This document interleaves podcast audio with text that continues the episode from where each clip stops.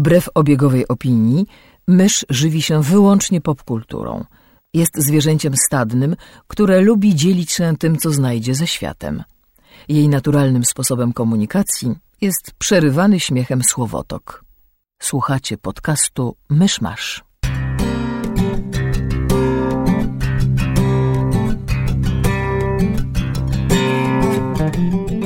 Drodzy słuchacze, mamy nadzieję, że słuchacie tego odcinka gdzieś nad morzem, słuchając szumu fal i krzyku mew, a nie tak jak my siedzicie w gorącym, parnym, upalnym mieście. Ale jeśli siedzicie w mieście, to łączymy się z wami w bólu i zapraszamy do 17 odcinka podcastu Myszmasz. Gospodarzami podcastu Myszmasz są Krzysiek Ceran, redaktor portalu Avalon. Kamil Borek ze studia Kobart. i Mysz, autorka bloga Mysza Mówi. Tuż przed tym, jak wyłączyliśmy mikrofony, powiedzieliście, że macie dzisiaj jakiś dziwny dzień. A nie, nie, nie w ten Sądzę. sposób, nie w ten sposób dziwny. A jaki sposób ty masz na myśli? No nie wiem, wy, wy mówicie, że dziwny dzień macie. Byliśmy w Leroy Merle kupować rzeczy do remontu, a potem mieliśmy e, obiad z rodzicami imieninowy, czy z moimi rodzicami. Okej, to, Bo są Kamila imieniny. to niecodzienne. Tak. e, z- A 100 lat, naj, najlepszego. A dziękuję. Ja sam nie obchodzę i zapominam o takich rzeczach. E, Ja też nie. Mi, moja Twoje mo- są dzień przed moimi. Twoje są 26 lipca? Twoje są 25. Skąd ty wiesz takie rzeczy? Bo wiem, kiedy jest Krzysztofa. Aha. o moich imieninach przypomniała mi moja mama dzień wcześniej. Czy właściwie wieczór wcześniej. Ja nie pamiętałem, bo też nie obchodzę. Jak głupi jesteście, dodatkowe Tym prezenty. bardziej wszystkiego najlepszego. Tym bardziej znowu drugi tydzień z rzędu zaczynamy odcinek Od bez dygresji. sensu. Dobra, dygresja nie jest No zła. dobrze, może ty uratujesz ten segment. To dlaczego ty masz dziwny dzień? Ja wczoraj miałem dziwny dzień. A ponieważ zawiozłem mojego pieska do fryzjera, e, takiego pieskowego, i piesek się zestresował, a że piesek ma chore serce, jak się okazało, to piesek mi prawie zszedł na rełkach, bo zaczęła się dusić, miała fioletowy język i ja z 35 kg pieska biegłem do weterynarza po sąsiedzku, a mój piesek nie jest szarpejem, dla którego fioletowy język byłby czymś normalnym. E, U weterynarza dostała zastrzyk na rozszerzenie oskrzeli, jeśli dobrze pamiętam, żeby się nie udusiła. Stamtąd zaniosłem ją znowu na rełkach e, do samochodu. Przejechałem do kolejnego weterynarza po sąsiedzku, ale już takiego, który ją prowadzi od wielu, wielu, wielu lat. Tam piesek został podłączony pod tlen, co wygląda tak, że dostałem rurkę, z której leciał tlen i musiałem tą rurką dmuchać e, pieskowi w pysk, w paszczę. A zostało jej zrobione EKG, USG, a dzisiaj jeszcze ten, już normalna, w miarę, w takim stanie, w jakim zazwyczaj jest 13-letni pies rasy dużej, Howawart, jeśli kogoś to interesuje. E, znowu pojechaliśmy do weterynarza, dostała baterię leków i teraz pewnie przez jakiś tydzień czy dwa będę jej musiał aplikować kanapkę masłem posmarowaną z przyśniętymi tabletkami, bo to najprostszy sposób. Przykro. okej. Prawda? Oczywiście jak mówię, że musiałem biegać z psem na rełkach, jak to jest 35 kg psa, to niby nie jest dużo. Znaczy to nie byłoby dużo, gdyby pies miał jakiś poreuszny uchwyt, albo dałoby się go zarzucić na ramię. Związać uszy i ogon. Tak, a jak, a jak trzymasz go przed sobą tak mniej więcej jak owce, a pies jeszcze tego nie lubi, no to... Co się najadłem psiego futra, to moje wczoraj. To będziemy trzymać kciuki i mam nadzieję, że słuchacze też będą trzymać kciuki. Nie, no wiesz, już, już wszystko wraca do normy. Poza tym umówmy się, pies jest stary i nie mamy pewnych złudzeń. A czy właściwie jest ten podcast? E, o pszczołach i o psach. Czyli o rzeczach na P. Tak. Pod, podcast o rzeczach na P. Ewentualnie o zwierzętach. To skoro jesteśmy przy rzeczach na P i teoretycznie powinniśmy mówić o tym, co skonsumowaliśmy popkulturalnie, to może powiemy parę słów o Pacific Rim, które widzieliśmy w kinach. Wow, brawo! Pięknie to segwayowałaś. E, ja nie widziałem filmu, więc sięgam po krówkę. A wy mówcie teraz. A Krzyś będzie ciąkał. Ale po cichutku. No dobrze, więc byliśmy na Pacific Rim. I jest to film dokładnie taki, jakim, jakiego się spodziewałem. Czyli jeśli to, co, to wszystko, co widzieliście w trailerze i jeśli po trailerze ktoś stwierdził, że chce zobaczyć ten film, no to dostanie ten film. Nic więcej, ale też nic mniej. Czyli jest e, bardzo ładnie zrobiony. Walki robotów i potworów są rzeczywiście bardzo fajnie zrealizowane i wyglądają, e, wyglądają dosyć spektakularnie. A wszelkie pozostałe wątki są poprawne. Nie jest to coś, co się będzie wspominało przez najbliższe e, lata, ale też nic takiego, co by, jak dla mnie, obrażała, obrażało moją inteligencję. E, to znaczy, ja się, ja się zgadzam z Kamilem i w tym momencie jestem o tyle, mam wrażenie, obiektywnym e, recenzentem, że ja wcale nie planowałam na ten film iść. To znaczy, obejrzałam trailer, stwierdziłam, e, że no na pewno, na pewno jest paru panów, którzy się tym filmem, że tak powiem, e, niezdrowo podniecą i zachwycą, no bo jednak e, z całym szacunkiem dla mojej płci mechy i wielkie potwory to jest jednak domena mężczyzn. E, więc jakby film, e, znaczy trailer wywarł na mnie wrażenie, ale jakby nie planowałam na niego pójść i w sumie żeśmy poszli na niego dość spontanicznie. I byłam bardzo mile zaskoczona tym, jak film mi się spodobał. Po pierwsze z tej fabularnej strony, która jest naprawdę bardzo spójnie i sprawnie zrobiona, nie ma tam zbyt e, dużych ziejących dziur ani w logice, ani w rozwoju postaci, ani w powiedzmy tam pseudonaukowym żargonie, chociaż do paru rzeczy na, na, na, na, na tam chłopski rozum można by się przyczepić. Ale przede wszystkim właśnie od tej strony wizualnej, bo to, czego ja zawsze nie lubiłam we wszelkiego rodzaju właśnie do tej pory filmach typu ogromny robot, ogromny, czy tam mech, ogromny potwór, to jest to, że sceny walk są zazwyczaj bardzo źle nakręcone, to znaczy jest, nie, zazwyczaj jest ciemno, bardzo często to się dzieje w wodzie i nie widać kto kogo bije i dlaczego, co się dzieje, czy kogoś podtapiają, czy to jest teraz woda, czy to jest ciemne niebo, a akurat u e, ten Del Toro to jest wszystko bardzo ładnie rzeczywiście też e, jakby pod względem em, ruchów kamery nakręcone, dobrze jest wyedytowane.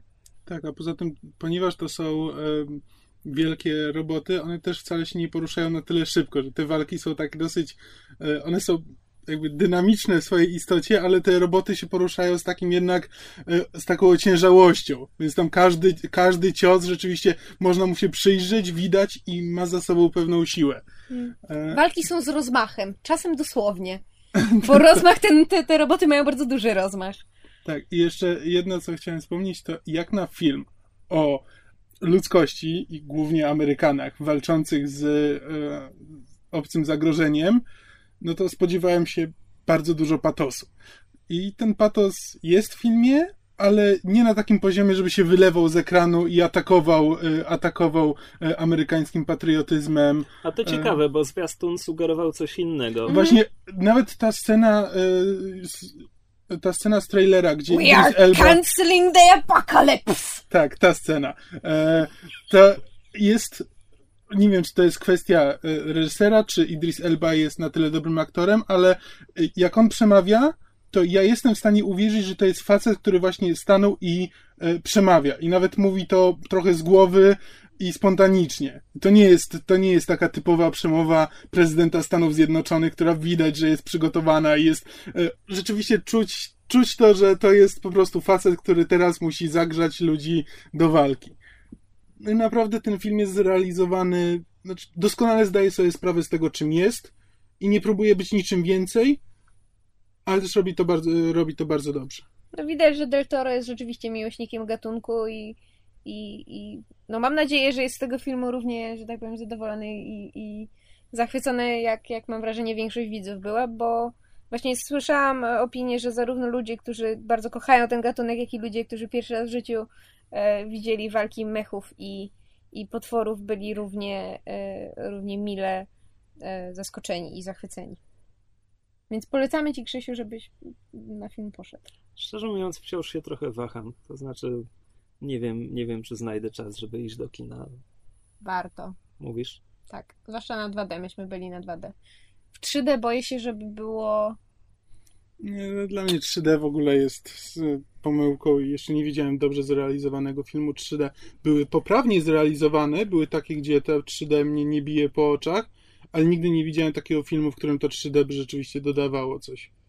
Chyba, że mówimy o pierwszych filmach 3D w IMAXie, kiedy się było pod wodą i były rekiny i ryby. To było Okej. fajne 3D. No tak, ale to jest inna bajka. A czy ty coś ostatnio skonsumowałeś na P? Na P. Skoro już mamy temat odcinka. Przepraszam, ja muszę skonsumować coś na P, to znaczy Ibuprom. No! Co najwyżej Panadol. Nie mam Panadolu, mam Ibuprom. Obejrzałem pierwszy odcinek drugiego sezonu serialu o programie telewizyjnym. Czy to się liczy? Mm, Nie. Zaczął się drugi sezon Newsroom serialu Arona Sorkina, do którego już deklarowaliśmy przywiązanie a propos The West Wing czy Studio 60. To jest Sunset Strip. Sunset Strip, dokładnie tak. To ja jeszcze nie miałem okazji obejrzeć. Dobry jest ten drugi sezon? Wiesz co, jest tylko jeden odcinek na Znaczy, to- razie, więc to wiem, trudno ocenić. A zdziwiło mnie, że najwyraźniej większość sezonu, jeśli nie cały, będzie rozgrywany w formie retrospekcji. To znaczy zaczyna się, jak tam Hmm. próbują jakimś prawnikom korporacyjnym wyjaśnić, jak ciąg przypadkowych zdarzeń doprowadził do jakiejś grubej wpadki na wizji. To nie jest złe, po prostu kojarzy mi się z West Wingiem, co prawda z siódmym sezonem, przy którym Aaron Sorkin już nic nie robił, ale siódmy sezon zaczyna się od sceny, która rozgrywa się, nie wiem, pół roku czy dwa lata później, w przyszłości i serial nigdy do niej nie, nie wraca. Serial się kończy nie, i nie wiadomo po co ta scena była, po co ta sekwencja była, niczego się z niej nie, do, nie dowiedzieliśmy, jakby liczyłem na klamrę, to będzie klamra, jakby to było oczywiste, to powinna być klamra, wszystkie, wszystkie reguły sztuki sugerują, że to powinna być klamra narracyjna, ale to nigdy nie zostało domknięte. Mam nadzieję, że tutaj coś więcej z tego wyciągną. A poza tym, no ja mam z tym serialem pewien problem e, przy okazji pierwszego sezonu. To znaczy, serial, który mówi o tym, jak robić rzetelne dziennikarstwo, wali tylko po amerykańskiej prawicy. Mhm. I to mi nie przeszkadza w The West Wing, bo tam bohaterami są politycy jednej opcji, a kiedy No. stawiamy na piedestale, że o, patrzcie, ludzie, tak, tak wygląda dziennikarstwo telewizyjne, no nie, to Sorkin strzela sobie w stopę. No tak, szczególnie, że mamy konserwatywnego niby głównego bohatera, który jest republikaninem tylko z nazwy. Tak, jest, jest takim republikaninem, jaki Sorkin by chciał, żeby wszyscy republikanie byli tacy. Tutaj może być trochę lepiej, bo będzie o Occupy Wall Street i chyba nie będą mówić o nich wyłącznie dobrze. Pierwszy odcinek sugeruje, że tam wytykają im już pewne rzeczy. No i będzie o wyborach prezydenckich Romney-Obama. Wątpię, żeby się ustawili tak jednostronnie po, po, po, po stronie Obamy. No ale zobaczymy. A poza tym to jest serial Sorkina. Strasznie fajne dialogi, zabawne, inteligentni bohaterowie. I jeszcze to jest serial na HBO, więc w przeciwieństwie do West Winga tutaj klnął. Eee. No nie. Na pewno będę oglądał dalej. No to jeśli jesteśmy przy serialach, to e, jakby dokończę wątek z zeszłego tygodnia. E, to znaczy, nadgoniłem Teen Wolfa, już, na, już jestem na bieżąco przez ten tydzień. I muszę powiedzieć, że to jest szczególnie właśnie drugi sezon już jakby zupełnie odchodzi praktycznie od em, tej otoczki high school drama, tylko właśnie skupia się na tych konfliktach między wilkołakami różnymi i e, po trzeciej stronie łowcami i jeszcze diabli wiedzą czym. Znaczy tak, po pierwsze to zorientowałem się dopiero w tym tygodniu, że e, to jest serial, nie wiem czy nie pomylę nazwiska, Jeff Davis, Jeff Davis, e, który stworzył Criminal Minds. I właśnie dopiero w drugim sezonie to widać. Drugi sezon jest znacznie mroczniejszy, pozwala sobie na trochę więcej, znaczy na trochę mocniejsze sceny, a przy tym jest całkiem, jest całkiem fajnie napisany. Znaczy są wątki, które pojawiają się gdzieś na początku sezonu, które wracają, e, wracają pod koniec i jakby to, co na początku się zdawało po prostu zwykłym, znaczy nic nieznaczącą sceną, nagle pod koniec, pod koniec sezonu okazuje się, że, e, że jest kluczem do mm, całego sezonu. I to jest sprawnie napisany serial. Tak jak mówię, podtrzymuję to, co mówiłem w zeszłym tygodniu, to nie jest najlepszy serial na świecie, e, najlepiej zrealizowany, najlepiej zagrany, ale przyjemnie się go ogląda i w każdym razie jeśli ktoś lubi takie nadnaturalne klimaty albo lubi po prostu wilkołaki, to jak najbardziej polecam i może sobie spokojnie, nie musi się martwić tym, że to jest serial dla młodzieży albo wiesz, zgłupiony strasznie. E, warto, warto obejrzeć dla ludzi, którzy lubią takie rzeczy.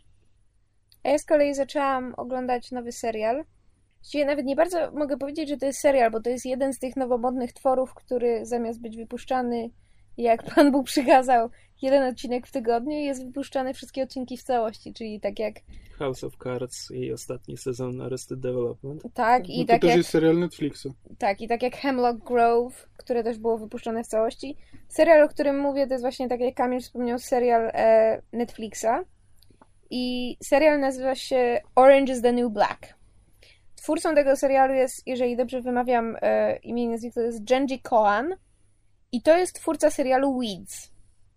Słuchacze mogą kojarzyć e, serial Weeds, trwał bodajże 8 sezonów i opowiadał o e, żonie z przedmieść, która na boku dorabiała sobie e, deal, dealowaniem trawki.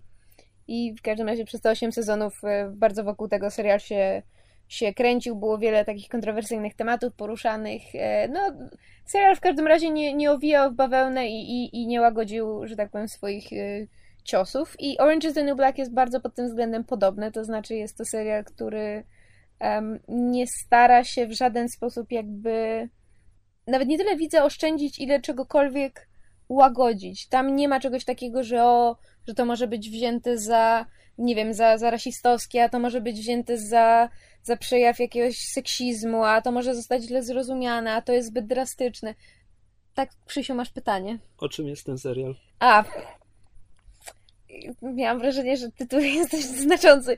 Orange is the New Black opowiada o kobiecie, która trafia e, na 15 miesięcy do więzienia e, za zbrodnię, którą teoretycznie popełniła, ale która e, jakby popełniła z miłości. To znaczy, pomogła swojej ówczesnej dziewczynie przemycić pieniądze za przemyt narkotyków przez granicę.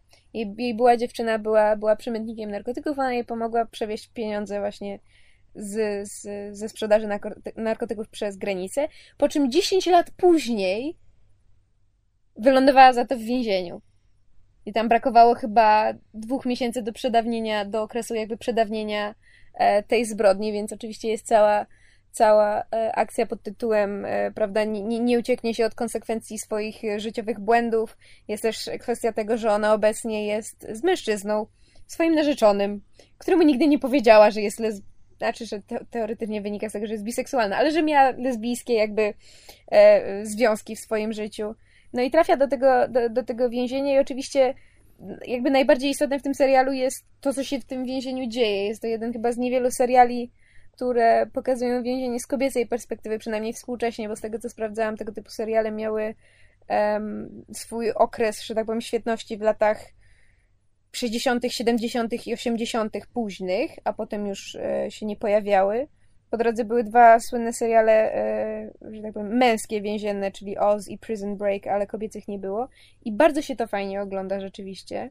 Najfajniejsze jest chyba to, że um, serial nawet nie tyle skupia się na znaczy nie skupia się tylko i wyłącznie na życiu więziennym, ale jakby każda z postaci, którą w tym więzieniu poznajemy, czy to jest na przykład kucharka więzienna, czy jakaś latynoska dziewczyna z, z jakiejś tam właśnie takiej latynoskiej e, grupy. W każdym kolejnym odcinku poznajemy ich, e, ich, ich historię i dlaczego tu trafiły i dlaczego są, jakie są w, we flashbackach, to wszystko jest pokazywane i muszę powiedzieć, że jestem bardzo mile tym serialem zaskoczona.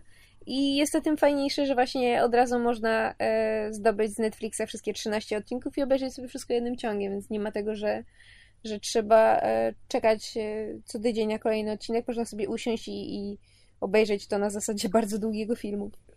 I jak ktoś lubi takie klimaty, to polecam. To jest naprawdę bardzo ciekawe. Przechodząc z więzienia do serialu, w którym wsadza się ludzi do więzienia, w tym tygodniu miał premierę nowy serial animowany o Batmanie. Nazywa no, się nazywa się Beware the Batman. I tak jak kilka poprzednich seriali animowanych o Batmanie lub z Batmanem, e, robi wszystko, żeby odciąć się od Batmana z lat 90.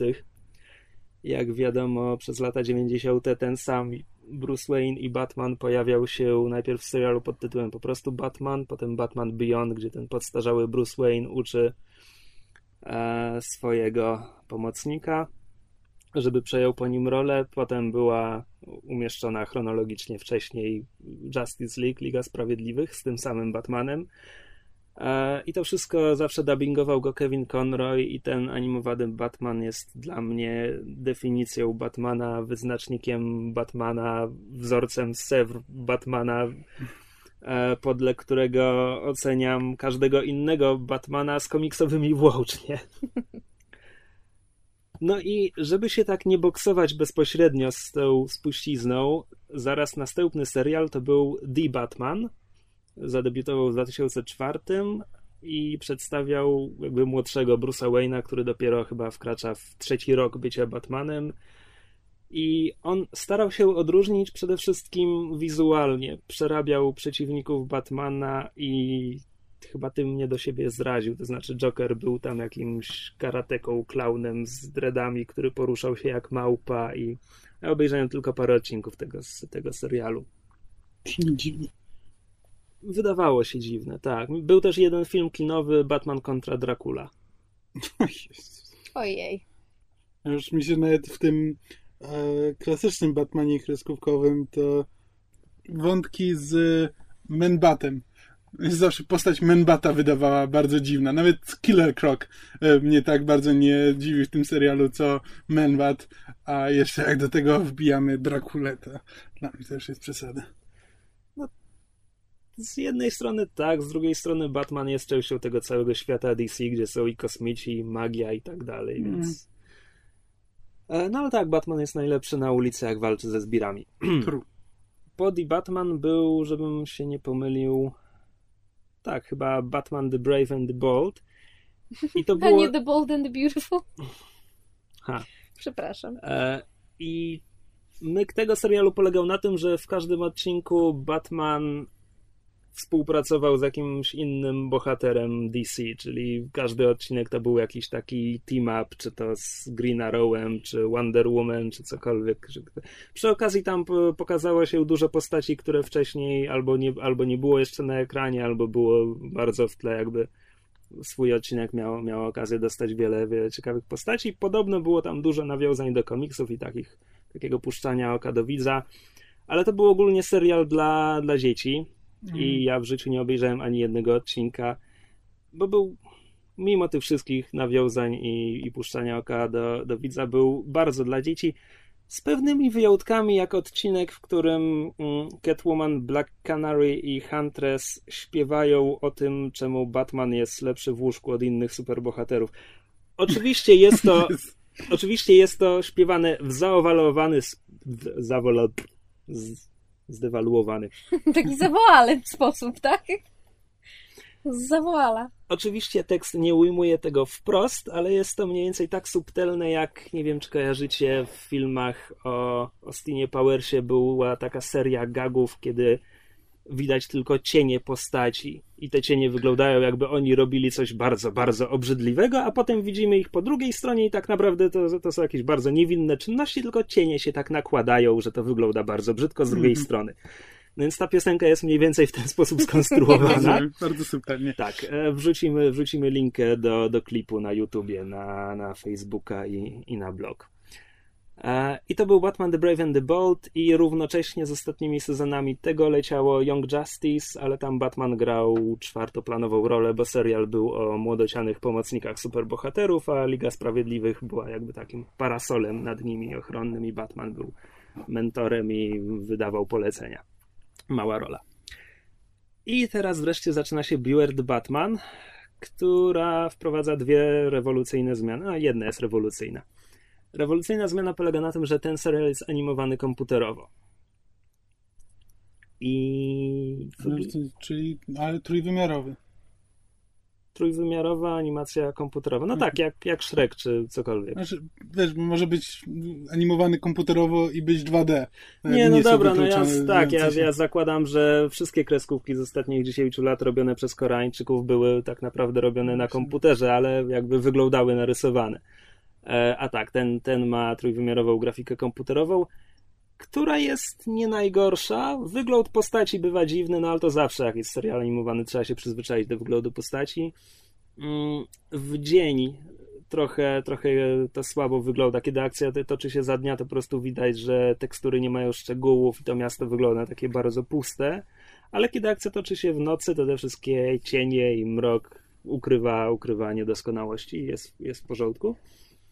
Druga zmiana polega na tym, że e, ten serial jest o młodym, niedoświadczonym Batmanie. Czyli trochę jak ten The Batman, o którym wspomniałem przed chwilą. Mhm. E, on popełnia błędy w samym pierwszym odcinku. Wiesz, odcinek zaczyna się tradycyjnie, to znaczy Batman walczy z dwoma absolutnie przypadkowymi zbirami i e, wybijają mu ramię z barku, które musi sobie w trakcie walki wstawić, uderzając, uderzając ramieniem o jakąś, jakąś ścianę. Ładna scena. E, potem nie chce mu się czekać, aż komputer odkoduje jakieś pliki, więc bez jakichś informacji staje do walki z przeciwnikiem, przez co naraża tam kogoś na coś tam. Mhm. E, no i to młody, niedoświadczony popełnia błędy. To jest ciekawy punkt wyjścia. I jeszcze jedna rzecz, którą ten serial bardzo próbuje się odciąć od seriali, które były wcześniej, to znaczy on stawia na przeciwników, którzy są kompletnie nieznani. Znaczy, jeśli ktoś nie czyta komiksów, ale tak nie czyta jakby, tak jak ja czytam Marvela, to ktoś musi czytać DC, żeby znać tych ludzi. Mhm. Bo ja niby coś tam czytam z DC, ale wiesz, w pierwszym odcinku walczy z profesorem Pigiem i Mr. Toadem. Ten pierwszy nosi świńską maskę, ten drugi w tej wersji przynajmniej właściwie jest panem ropuchem, nawet, nawet jeździ takim starym automobilem. Ja, ja nie znałem połowy albo nawet więcej przeciwników w Arkham, Asy Arkham Asylum, a to byli znacznie bardziej ikoniczni przeciwnicy Batmana. To prawda, to prawda. to w, tak. taki, w, takim serialu bym się zupełnie zgubił. Tak, e, więc e, dalej przeciwnikami ma być ktoś, kto się nazywa Anarki i uważaj jest anarchistą. No nie. E, prawda? E, I niejaka Magpie, która jest złodziejką diamentów. Nie no, co ty? Widzisz? E, ja o nich w życiu nie słyszałem, ale ja nie czytam dużo Batmana komiksowego. E, z ujawnionej listy aktorów podkładających głosy wiadomo przynajmniej, że pojawi się Razal Ghul, więc będzie ktoś, kogo znam. I idąc w to dalej, nie tylko Bruce Wayne jest młodszy, Alfred też jest młodszy. I tak jak paru innych Alfredów przed nim też ma dopisaną przeszłość militarną. Ten z kolei należał do MI6, E, i bardzo chciałby być w polu i walczyć z Batmanem ramię w ramię w ramach tej e, walki ze zbrodnią. W ogóle w e, szkicach reklamowych był przedstawiany stojąc na masce Batmobilu z karabinem w dłoni. Możliwe, że trochę źle to pamiętam, ale, ale mniej więcej tak to wyglądało. Nie, tutaj jakby szybko zostaje szybko zostaje zesłany do swojej, do swojej właściwej roli, bo e, otrzymuje ranę w nogę i mówi, że przez miesiące się z tego nie wyliże. Znaczy, ja to rozumiem, ale jakby dla mnie zawsze postać Alfreda ma sens wtedy, kiedy on chce być właśnie e, z boku i pomagać Batmanowi właśnie w ten mm, mniej fizyczny sposób. A jakby taka postać, która nie bardzo chce tam być, wolałaby być gdzie indziej, to jakby ten... Ale on, ale on chce tam być. Nie, nie, nie rozumiem. No ale wolałby być w polu. No mówi, że no wolałby tak. być w polu i tylko musi zostać w jaskini, bo, e, bo dostał ranę i nie może wyjść w pole. Czy to znaczy, że wolałby, wolałby tam nie być. A, w ten sposób. Jakby dla mnie to trochę psuje istotę tego, kim jest Alfred i jego z, e, no bo, związku ojej, z bo to, jest, bo to jest inny Alfred. No, no nowa wersja postaci. Nie, no, rozumiem, ja po prostu mówię, że jakoś taka wersja postaci do mnie nie przemawia. Nie wiem, być może serial bym nie przekonał. Spróbuj, polecam, ale to jeszcze nie koniec zmian, albowiem Batman będzie miał pomocnicę i nie będzie to Batgirl, nie będzie to Catwoman, będzie to, uważaj, Katana. Że kto, przepraszam? Zgadnij, jakiej narodowości jest bohaterka, która ma ksywę Katana. No, musi być Albanką. Myślałem, myślałem, że będziesz obstawiał Chorwatkę. No ale nie, jest, jest Japonką. Nie może być. Jakby moja wiedza o tej postaci ogranicza się do tego, że faktycznie ktoś taki jest. I w tym odcinku jej rola sprowadza się do dwóch scen i pięciu zdań, więc nie jestem w stanie nic o niej powiedzieć na razie. W każdym razie widać, że twórcy bardzo usilnie próbują zrobić coś, czego jeszcze nie było w telewizyjnym Batmanie, a jednocześnie podoba mi się to, co robią. Jakby widać, że oglądali Batmana z lat 90. więcej. Jednym z twórców jest Glenn Murakami, który produkował Batmana Beyond, więc jakby to wciąż jest część tych samych ludzi. E, wygląda to całkiem fajnie, jak już się przyzwyczajemy do dziwnych rzeczy. Alfred wygląda trochę jak agent 47, tylko ma taki wydłużony podbródek. Okay. Na pewno będę to oglądał dalej. Tak, jest łysy. I nie ma A. wąsa. O Jezus Maria. Prawda? Czy to nie Alfred? Jak, to nie, to jak, nie mój Alfred, przykro mi. Alfred. E, na pewno będę to oglądał dalej, chyba że okaże się, że za odcinek dwa albo trzy autorzy czymś mnie do siebie zrażą. Na razie jestem dobrej myśli. Też chyba dam temu szansę.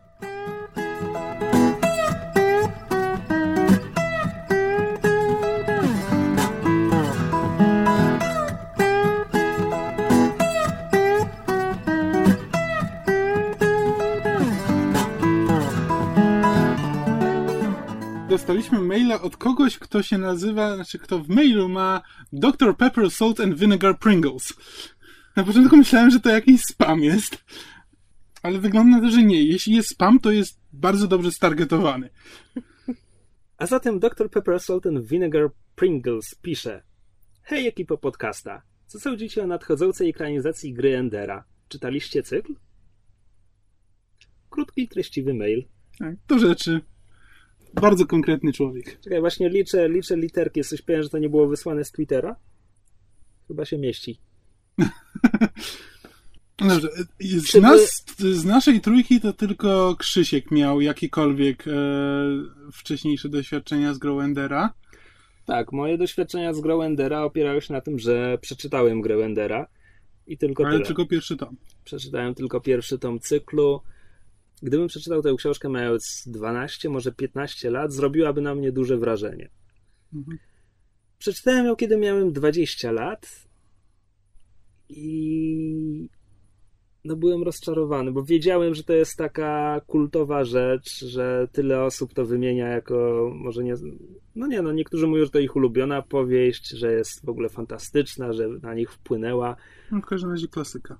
Tak. A no a mi tam parę rzeczy przeszkadzało, to znaczy grę Endera opowiada o tytułowym Enderze, który jako mały chłopiec zostaje wybrany do tego, żeby szkolić się na dowódcę ziemskiej floty w orbitalnej szkole dla małych geniuszy, ponieważ Ziemia toczy wojnę z rasą kosmitów to znaczy, ci kosmici kiedyś zaatakowali i Ziemianie obronili się tylko cudem, i wiadomo, że jeśli kosmici zaatakują jeszcze raz, to żeby się obronić, to właśnie potrzebują tego superdowódcy szkolonego od najmłodszych lat. I właśnie po to jest ta orbitalna szkoła pełna małoletnich geniuszy. Jak na małoletnich geniuszy, to z nich wszystkich tylko jeden Ender zachowuje się w miarę rozsądnie, reszta to idioci. Znaczy, takie miałem wrażenie po lekturze i trochę mi to no trochę mi to psuło po prostu lekturę, nie było to dla mnie wiarygodne. Oczywiście mówimy o małoletnich dzieciach, więc można uzasadniać, że no tak, geniusz, ale to jeszcze dziecko i dlatego reaguje tak, a nie inaczej, robi coś takiego, a nie inaczej, ale to wszystko nie trzymało się dla mnie kupy. To hmm. raz. A dwa, w tym czasie rodzeństwo Endera zmienia świat, wpływa na losy ludzkości i w ogóle przez serię błyskotliwych felietonów w sieci. I ten wątek nie zestarzał się najlepiej teraz, kiedy mamy internet i wiemy, czym się kończy opublikowanie czegoś błyskotliwego w sieci. Może to jest jedna z tych powieści, gdzie trzeba przeczytać resztę cyklu, a potem jeszcze ten bliźniaczy cykl Cień Endera, żeby docenić całość i poznać geniusz zamysłu.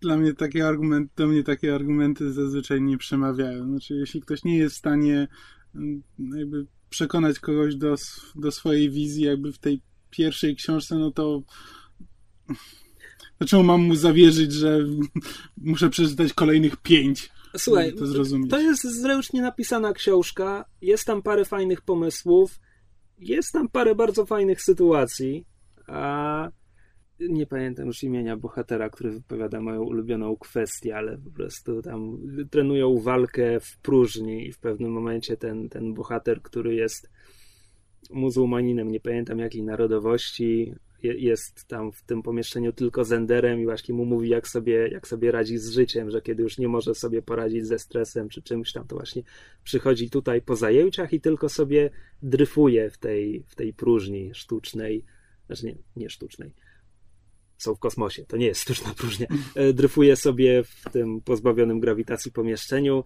i wypowiada kwestię bodajże and the crazy she floats out of me man, czy coś takiego. I to mi się strasznie spodobało. Pewnie teraz to przeinaczyłem strasznie. I mówię, jestem przekonany, że po prostu przeczytałem tę książkę za późno. Może nawet dużo za późno. To jest odpowiedź na pytanie, czy czytaliśmy cykl. Znaczy nie, odpowiedź na pytanie, czy czekaliśmy. Czekaliśmy? Czekaliśmy? Czekaliśmy cykl? Odpowiedź na pytanie, czy czytaliśmy cykl brzmi nie, ale przynajmniej przeczytałem jedną książkę. Następne pytanie jest, co sądzimy o ekranizacji gry Endera. I tu się zaczyna drażliwy temat. To czy, znaczy... Czekaj, czy ja mogę powiedzieć coś bezpośrednio o filmie, zanim wy wejdziecie w drażliwy temat? Tak. Gra tam Harrison Ford, którego bardzo lubię. Nawet jeśli jego najlepszy film na przestrzeni ostatnich 15 lat to byli Kosmici kontra Obcy. Gra tam Ben Kingsley, którego lubię. Nawet jeśli ma za sobą występy w bardzo złych filmach. Ale szczerze mówiąc, jakoś nie. Nie mam żadnych głębszych emocji związanych z tym filmem. Być może go obejrzę. Szczerze mówiąc, nie jestem przekonany, czy będzie mi się chciało. Są aktorzy, których lubię, ale jeśli dobrze pamiętam, reżyseruje to Gavin Hood, który zrobił w pustyni i w puszczy, dostał Oscara za Cozzi, a potem zrobił Wolverine Origins. Okej. Okay. Zapomniałam, że to jeden i ten sam koleś. Nie widziałem. Czytałam o tym, pamiętam. Tak, no tak dobrze, no i tak naprawdę to osoba reżysera jest tym argumentem, który raczej przekona mnie, żeby nie iść na ten film. Chyba, że będzie miał fantastyczne recenzje. Albo ktoś, czyjej opinii ufam, mi powie, że to dobry film i warto iść. Czyli nie my. Krzysiek taktownie nie skomentował pijąc soczek. Następne pytanie, proszę. No dobrze, to ja powiedziałem w miarę rzetelnie o filmie i co o nim myślę, tym filmie, którego jeszcze nie widziałem, to teraz wy się emocjonalnie wypowiedzcie o filmie, którego jeszcze nie widzieliście. To nie jest no, kwestia emocjonalna może. Znaczy, temat jest kontrowersyjny zupełnie nie z naszej winy. To znaczy, e, kontrowersja polega na tym, że jakby zależnie od poglądów na, e, na pewien konkretny temat e,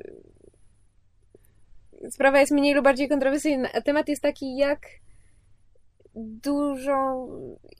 Jezus Maria, wow! ale wokół tego krążysz. Kurwa. Orson Scott Card, autor książki Gra Endera, jest homofobem. Książka nie jest w żaden sposób homofobiczna, ale tak. autor ma na koncie publiczne wypowiedzi, w których opowiada się za tym, żeby zdelegalizować homoseksualizm, a zwłaszcza związki partnerskie.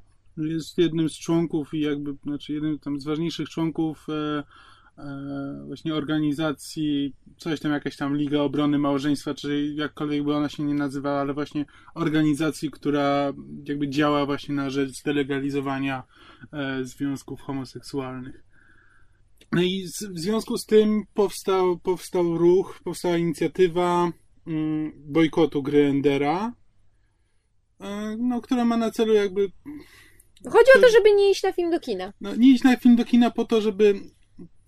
E, argument jest głównie finansowy, po to, żeby nie wkładać do kieszeni karda więcej pieniędzy, e, które jakby potem zostaną, e, mogą zostać wydane właśnie na walkę z związkami homoseksualnymi, plus jakby ja to rozumiem tak, że jakby rozgłos, który rozgłos filmu daje też rozgłos autorowi e, materiału źródłowego, więc jakby daje też mu większe pole do e, głoszenia swoich poglądów, z którymi ja się nie zgadzam i dlatego ja nie chcę w to wkładać pieniędzy. i wcale nie namawiam, nie mam nawet zamiaru namawiać ludzi, żeby robili to samo. To jest po prostu jakby moja opinia, nigdy nie starałem się e, kogokolwiek namawiać, bo nawet rozumiem, że ludzie, którzy podzielają moje poglądy, niekoniecznie muszą e, podzielać jakby ideę tego, e, tego bojkotu. Argument finansowy jest dla mnie idiotyczny. E, poza tym, co z biednymi producentami, których nie będzie stać na czwartego Jaguara. No i właśnie to jest jakby, znaczy kontrowersja, bo właśnie takie są argumenty na zasadzie, że jaka kwestia finansowa, bo Kart na pewno już dostał pieniądze za, za to, że oni ten film ekranizują. Po drugie, kwestia finansowa nie dotyczy Karta, tylko właśnie przede wszystkim jeżeli nie idziemy na film, to przede wszystkim zabieramy pieniądze twórcom. Tej biednej wytwórni. Tak, bie, tej biednej wytwórni, prawda, reżyserom, znaczy ten reżyserowi, aktorom, całej ekipie i tak dalej, i tak dalej. A po trzecie jakby... Aktorzy też już dostali swoje garze, tak? Jakby bardzo niewielki procent hollywoodzkich tak, aktorów dostaje tak, tak procent jest, od zysków. Taki jest ogólny jakby argument, że nie idąc na film nie robimy krzywdy Kardowi, tylko twórcom filmu. A trzeci argument jest jakby taki, że, y, że twórca i jego twórczość po, powinny być kompletnie rozdzielne, że jakby jednego nie można oceniać na punkcie drugiego i odwrotnie. I ja się z tym zgadzam, ale i tak na film nie pójdę. Bo po prostu uważam, i to nawet nie tak jak. E, nie do końca tak jak Kamil mówił, ja po prostu. Ja uważam, że jeżeli tego typu akcja, właśnie pod tytułem e, bojkot Grendera, ma. Może w jakiś sposób przyczynić się do tego, żeby było właśnie głośniej e, o, o takich właśnie osobach jak Kart i jego moim zdaniem idiotycznemu podejściu do życia, świata, ludzi i związków, to, to jak najbardziej należy brać udział w tego typu akcjach i jak najbardziej należy je rozgłaszać, co nie zmienia faktu, że ja podobnie jak Kamil, ja nikogo nie namawiam, żeby bojkotował, ja nie mówię, że to jest słuszna i jedyna droga, tylko po prostu ja osobiście jako mysz nie zamierzam na ten film pójść. Co nie znaczy, że ja go nigdy nie obejrzę, pewnie kiedyś go obejrzę, ale nie pójdę na niego do kina. Nie twierdzę, że E, to, że nie pójdę na ten film, albo to, że kilkaset tysięcy osób nie pójdzie na ten film, zrobi jakąkolwiek różnicę um, ideologiczną, ale po prostu będę się sam lepiej czuł, jeśli na ten film nie pójdę. Ja będę się sam lepiej czuł, jeśli na ten film nie pójdę, bo podejrzewam, że to będzie zły film. Ale... No, to, już, to, już, jest inna sprawa. Znaczy, tak. Ja akurat jestem ciekaw, bo jakby każde, e, każde science fiction jest dla mnie interesujące i chętnie, chętnie je poznaję. Um, szczególnie, że to jest klasyczna, już klasyczna powieść i być może jakby warto ją znać po prostu, żeby wiedzieć o czym się mówi, ale ale nie. Ale nie, po prostu postać Karda e, mnie na tyle odrzuca od siebie, że jakby no, i to nie jest, to nie jest e, bardzo głęboko fundamentalny, fun, fundamentalna ideologia dla mnie. To nie jest tak, że każdego, każdego autora sprawdzam jego background e, i sprawdzam, czy aby na pewno wszystkie poglądy ma słuszne w moim mniemaniu. Tylko po prostu akurat e, on głosi te swoje poglądy na tyle głośno e, i na tyle dużo się, na tyle dużo jakby dostają prasy, że mam niesmak. Po prostu widzę jego, widzę jego dzieła i czuję niesmak. Mogę ci zadać jedno pytanie? Możesz. Mówisz, że Kart głosi swoje poglądy na tyle głośno. Czy słyszałeś o jego poglądach, zanim usłyszałeś o bojkocie filmu? Tak. E, słyszałem a propos e, w Marvelu bodajże. E, w DC. A tak, bo to był Superman. E, w DC e, jeden z rysowników jakby odszedł po tym właśnie, jak się też zrobiła, e, zrobiło głośno na temat poglądów Karda i stwierdził, że on jakby, nawet nie, on nawet nie stwierdził, że on nie chce pracować z Kardem, tylko że jakby cała ta debata na temat poglądów Karda zagłuszyła jakby ideę komiksu i on jakby już nie sprawia mu przyjemności pracowanie nad nim dłużej. Mm. Czyli usłyszałeś o poglądach Karda a propos innej sytuacji, w której ktoś go bojkotował. Nie jestem pewien, na ile głośne są same poglądy Karda w tej sytuacji. No ale właśnie o to chodzi, że są, właśnie, są głośniejsze przy okazji premiery filmu. Więc ja nie chcę wspierać tego filmu, który sprawia, że są głośniejsze. Okej, okay, rozumiem. Jeśli ktoś chce się z nami pokłócić na ten temat, to e, bardzo, bardzo zapraszamy. Tak, Jeśli ktoś, chce, jeśli ktoś chce nas zjechać i na przykład z samymi wielkimi literami, też proszę bardzo, bo to się zawsze fajnie potem e, czyta na antenie i będzie można się z tego pośmiać, więc e, bardzo zapraszamy też wszelkich hejterów i flamerów. Więcej szacunku do słuchaczy. Szanuję naszych słuchaczy, ale zawsze może się zdarzyć jakiś element.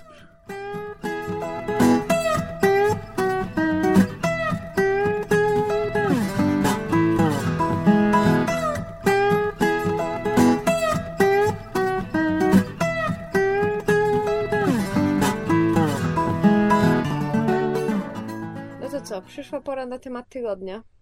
Zapomniałem, co to miało być.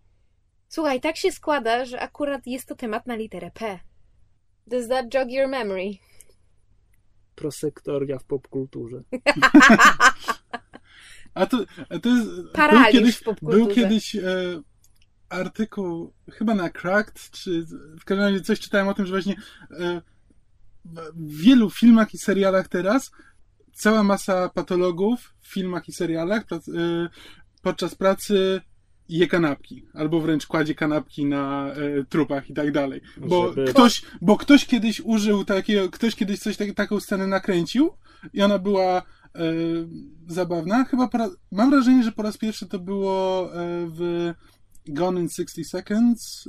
Nie wiem, jak to się po polsku nazywało. Film z Nicolasem 60 Cage'em. sekund. 60, e, 60 sekund z Nicolasem Cage'em, gdzie właśnie z, Jest taka scena, Vinnie Jones kładzie kanapkę na trupie. tak, jest, Rzeczywiście. i to było, to było w miarę śmieszne. I potem, nie wiem, czy to był pierwszy raz, ale w każdym razie potem tego było coraz więcej i za pierwszym razem to było oryginalne i zabawne, ale potem właściwie traci jakikolwiek... Wiesz co, bo to jest doskonały skrót, żeby pokazać, że y, ten patolog jest taki obeznany ze śmiercią, że to jakby nie robi na nim żadnego wrażenia i tak dalej. No tak, tylko że to już się zrobiła taka klisza.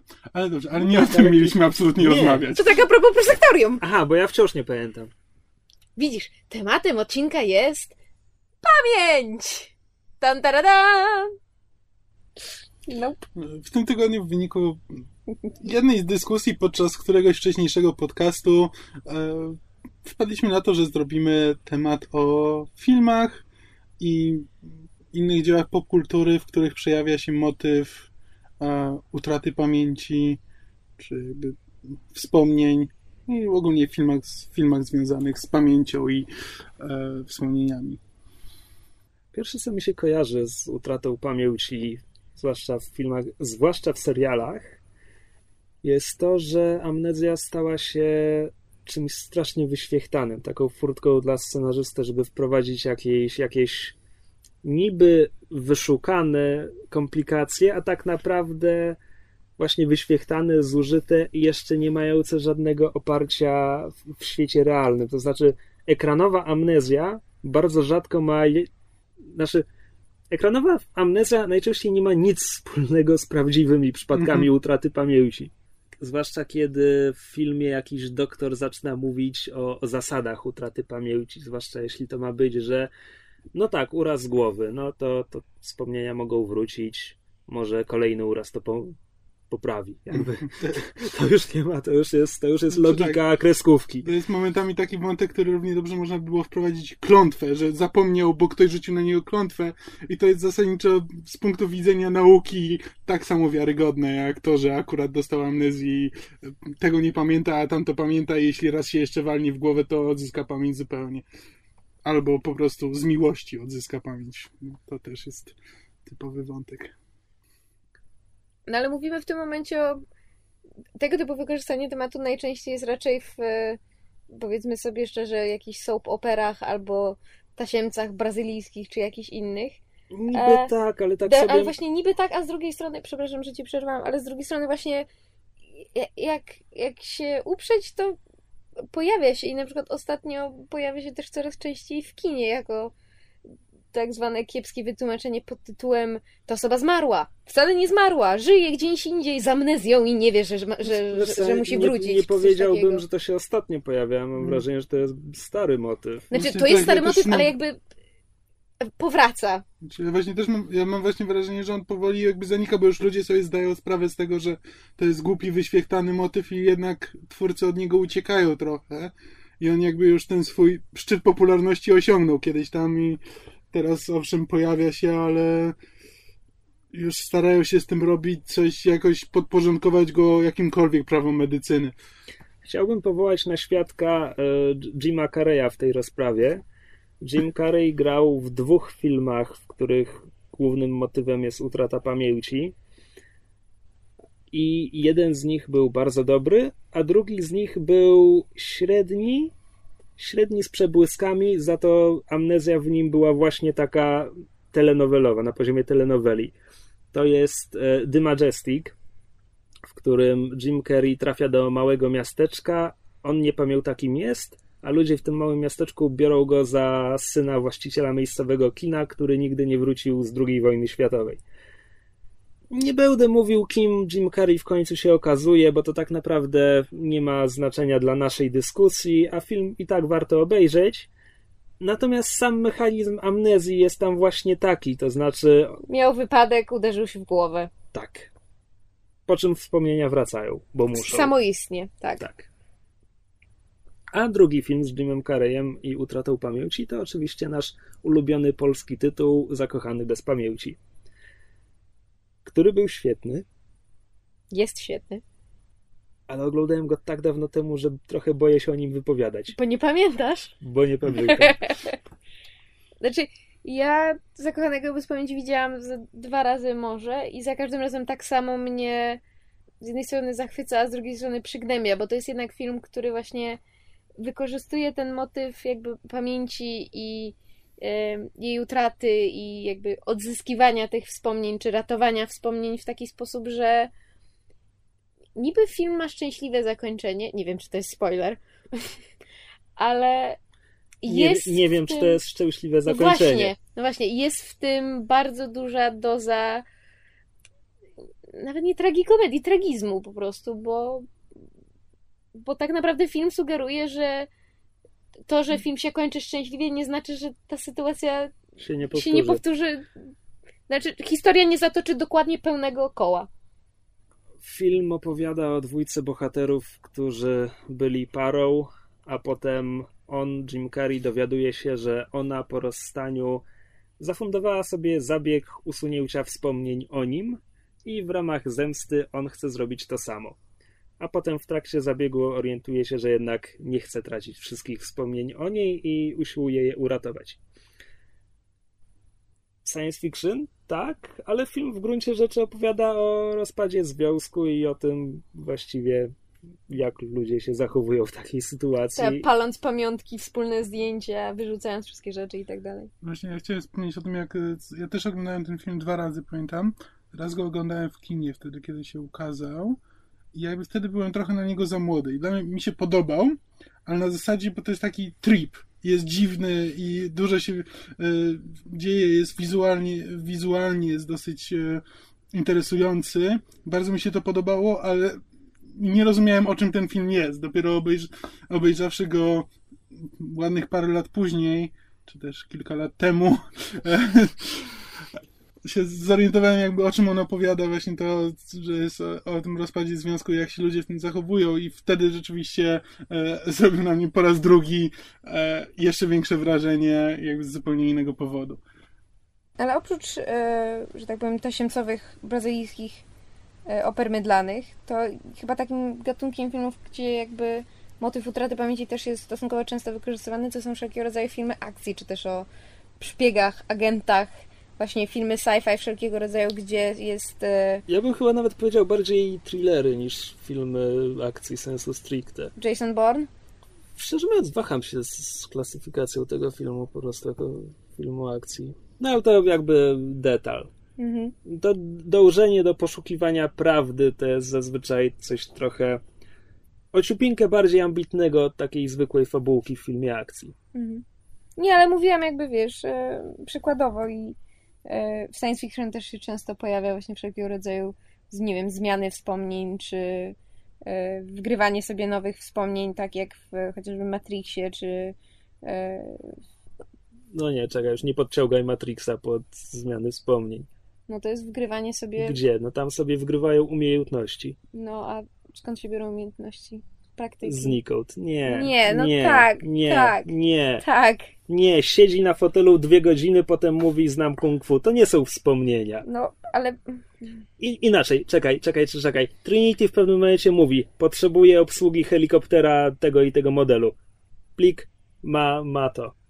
No, Tam nie ma wspomnień. Ale z To już przesadzasz. strony ten um, Cypher z tym, jak rozmawia, jak rozmawia właśnie o tym, No żeby tak, przywrócić, no to że mu mają właśnie mu obiecają, wy... że mają mu właśnie wgrać zupełnie nową osobowość, nowe wspomnienia i e, Ale to jest tak poboczny wątek. No jest Ma- po w prostu Matrixie ja nie- tylko nie. próbuję uratować. Nie, nie, nie, nie, nie zgadzam się. Proszę wykreślić Matrixa z obrad. Dobrze, ale już pamięci absolutnej nie wykręcisz. Nawet nie wykreślisz. Nie wykreślę. No. E, Ty widziałeś ten remake? E, Nie. Nie widziałeś. A więc- oryginał ze Schwarzeneggerem oglądałem pewnie dziecięciem Bełdous i naprawdę pamiętam tylko panią z trzema cycami. Oraz Schwarzeneggera przebranego za grubą kobietę. No tak. Znaczy właśnie, ja oglądając ten film, znaczy tak, obejrzałem ten film po ukazaniu się remake'u, ale zanim ja sam osobiście obejrzałem remake, po prostu e, postanowiłem obejrzeć najpierw oryginał, a zaraz potem remake, żeby móc sobie porównać. I jak obejrzałem e, oryginalny Total Recall, no to owszem, to jest fajny film, ale właśnie stwierdziłem, że temu filmowi przydałby się porządny remake bo tam jest dużo wątków, które są tam tylko i wyłącznie dlatego, że jak tam Paul Verhoeven miał dużo pomysłów jakby na ten świat, ale te wątki jakby wiele nie wprowadzają do fabuły, znaczy są, nie, nie tworzą spójnej, nie tworzą spójnej całości, no i mamy właśnie wrzucone wszystko zmi- zmiany pamięci, jakichś mutantów, ruch oporu, e, obce, obce cywilizacje i to wszystko tworzy taką bardzo chaotyczną całość. E, ja rozumiem, że to jest film kultowy i wielu go uważa za e, fantastyczny i to jest fajny film, który się dobrze ogląda, ale właśnie przydałby mu się taki porządny remake, który by to wszystko uporządkował i zrobił, e, zrobił z tego opowieść właśnie o, o wspomnieniach, a nie o wszystkim innym.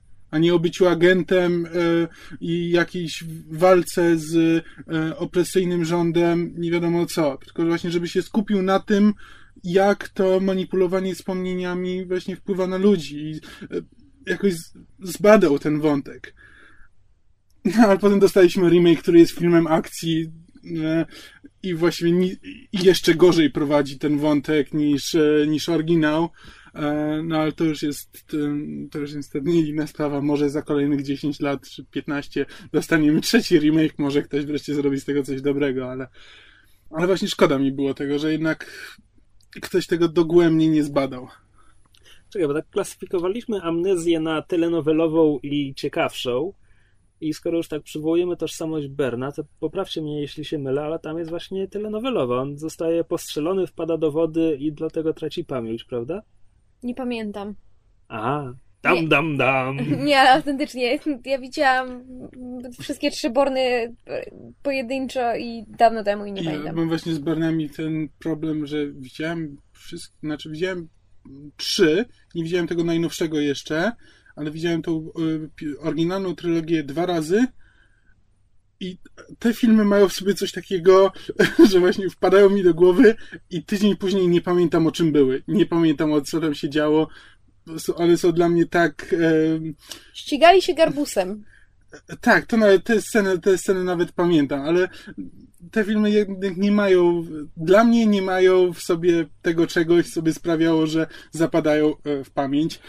Wiesz co, chyba po seansie dopadł nas ten sam człowiek w czerni z tym gadżecikiem swoim, bo mam dokładnie tak samo. Obejrzałem trzy, toż, trzy, trzy Berny, nie pamiętam kompletnie o czym są, poza tym, że Bern tam biega, bije ludzi, kamera się trzęsie i gdzieś tam jest jeszcze Franka Potente, która chyba ginie.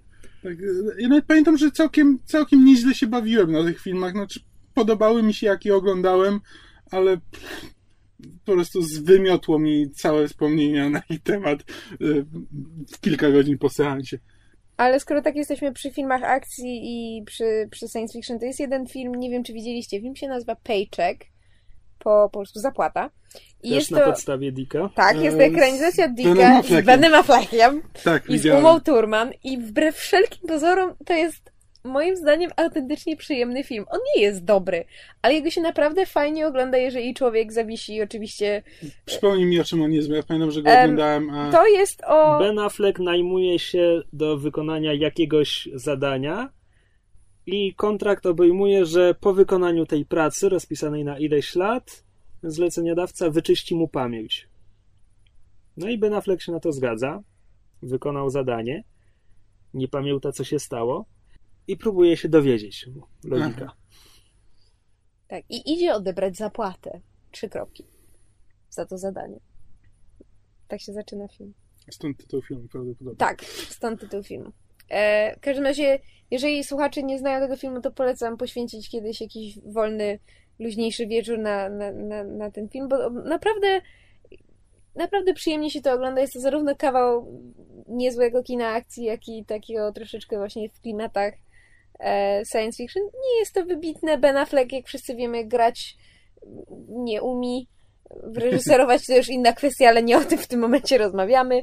E, więc e, na, naprawdę, naprawdę myślę, że warto się z nim zapoznać. Poza tym jest to kolejny egzemplarz do, do kolekcji pod tytułem ekranizacji Dicka. Słuchaj, kiedyś czytałem, i to może być kompletna bzdura, bo nie czytałem opowiadania, na którym opiera się film, ale czytałem, że to jest jedna z wierniejszych adaptacji Dicka. Ch chyba tak, właśnie też, te, te, też mi się coś takiego wydaje. To nigdy nie jest dobry pomysł. to oprócz e, brazylijskich telenowel i filmów science fiction to jest jeszcze trzecia kategoria, która prawie że podpada pod brazylijskie telenowele, gdzie motyw wymazania pamięci jest bardzo częsty i poniekąd już o nim wspomnieliśmy przy okazji Zakochanego bez pamięci i to są komedie romantyczne, chociaż Zakochany bez pamięci jest taką średnio komedią romantyczną, no ale wątek miłosny jednak jest, no bo... Ile komedii romantycznych z amnezją potrafisz wymienić? Bo mi do znaczy, głowy przychodzi fu, tylko 50 pierwszych e, randek. Tak, powiedziałam komedii romantycznych, filmów romantycznych w sensie z wątkiem miłosnym. Znaczy jakby amnezja i miłość bardzo lubią iść w parze, to chciałam powiedzieć. Wciąż tylko 50 pierwszych randek, które swoją drogą jak na film z Adamem Sandlerem było niezłe. See? Told you. Czy ja tego nie widziałem, mysz mi dzisiaj o nim opowiadała, ale... Ja to kiedyś obejrzałem w telewizji właśnie na zasadzie, wiesz, skakałem po kanałach, zobaczyłem to, zobaczyłem Adama Sandlera, chciałem przełączyć, ale okazało się, że to jest wcale w porządku. Mm. Złapałem przypadkiem i zostałem. Co więcej, znowu, film został pochwalony przez jakieś stowarzyszenie naukowe jako bardzo wiernie, jak na film fabularny i komedię romantyczną, oddający właśnie ten y, przypadek... Y, Zaniku pamięci krótkotrwałej. Dokładnie może, tak. To może wytłumaczcie teraz, o co chodzi w filmie słuchaczom, bo ja już słyszałem. Akcja ale... filmu toczy się na Hawajach bodajże. Adam Sandler gra pracownika parku morskiego, takiego, tak, gdzie są delfiny i... i zwierzątka i w ogóle. I playboya poniekąd. No podrywacza takiego. Tak, możliwe. No i e, zagaduje w barze do Drew Barrymore. Tak. To była Drew Barrymore, tak? Tak. I no, podobają się sobie i rozmowa jakoś tam, jakoś tam ładnie, ładnie idzie. I następnego dnia znowu widzi ją w barze. No i chce kontynuować rozmowę. A ona nic. Ona patrzy na niego jak na idiotę, co jest prawdopodobnie pożądanym zachowaniem w stosunku do Adama Sandlera. A, no i okazuje się właśnie, że nie ma pamięci krótkotrwałej. Przeżyła jakiś uraz, nie pamiętam, czy to był wypadek samochodowy, czy spadła ze skały, czy ugryzł ją pingwin, czy cokolwiek. A... Śmiesznie w tym filmie jest pingwin. Nie ma pamięci krótkotrwałej. Ten uraz wydarzył się w dniu jej urodzin, nie wiem, tam dwa czy trzy lata wcześniej. I pamięta wszystko do tego dnia, i... A potem przeżywa ten dzień codziennie. Tak, to znaczy pamięta to co, to, co się dzieje tego jednego dnia, ale potem kładzie się spać i te wspomnienia krótkotrwałe nie są przepisywane na wspomnienia w pamięci długotrwałej i zapomina wszystko i budzi się i dla niej to jest znowu ten sam dzień. A Adam Sandler nie może przestać o niej myśleć i stawia sobie za cel, żeby ją w sobie jednak rozkochać. Na zasadzie, że jak się coś powtórzy wystarczająco wiele razy, to w końcu może się utrwali. Stąd te tytułowe 51 randek. film kończy się film zostawia bohaterkę w takiej sytuacji nie do pozazdroszczenia. Myśmy o tym rozmawiali w samochodzie bo to, ma być, bo to ma być happy end, że ona w końcu faktycznie go tak w miarę zapamiętuje, w sensie, że on się jej śnić zaczyna i w ogóle, więc ona go nie poznaje, ale też o nim myśli. Tu już pewnie uciekamy z daleka od nauki. No i happy end polega na tym, że oni zostają parą i ruszają w jakiś rejs po Antarktydzie i mają małą córeczkę i ona się budzi co rano i ma obok łóżka kasetę i z tej kasety się dowiaduje, że jest tam już o 10 lat starsza, że jest na łodzi na środku oceanu, Że ma męża, że, że ma, ma dziecko, córkę, której tak. nie pamięta.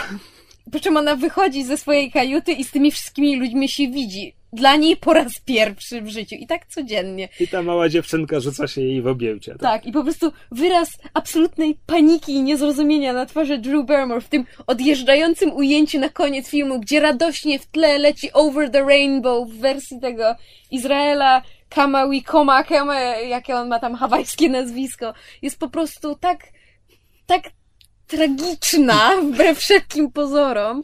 Odcinek Strefy Mroku mógłby się kończyć w ten sposób. Myśmy z Kamilem rozmawiali na temat tego, okej, ona się budzi i dostaje taśmę i się dowiaduje, że ma męża i dzieci. A wyobraź sobie, że ona się budzi i budzi się w piątym miesiącu ciąży.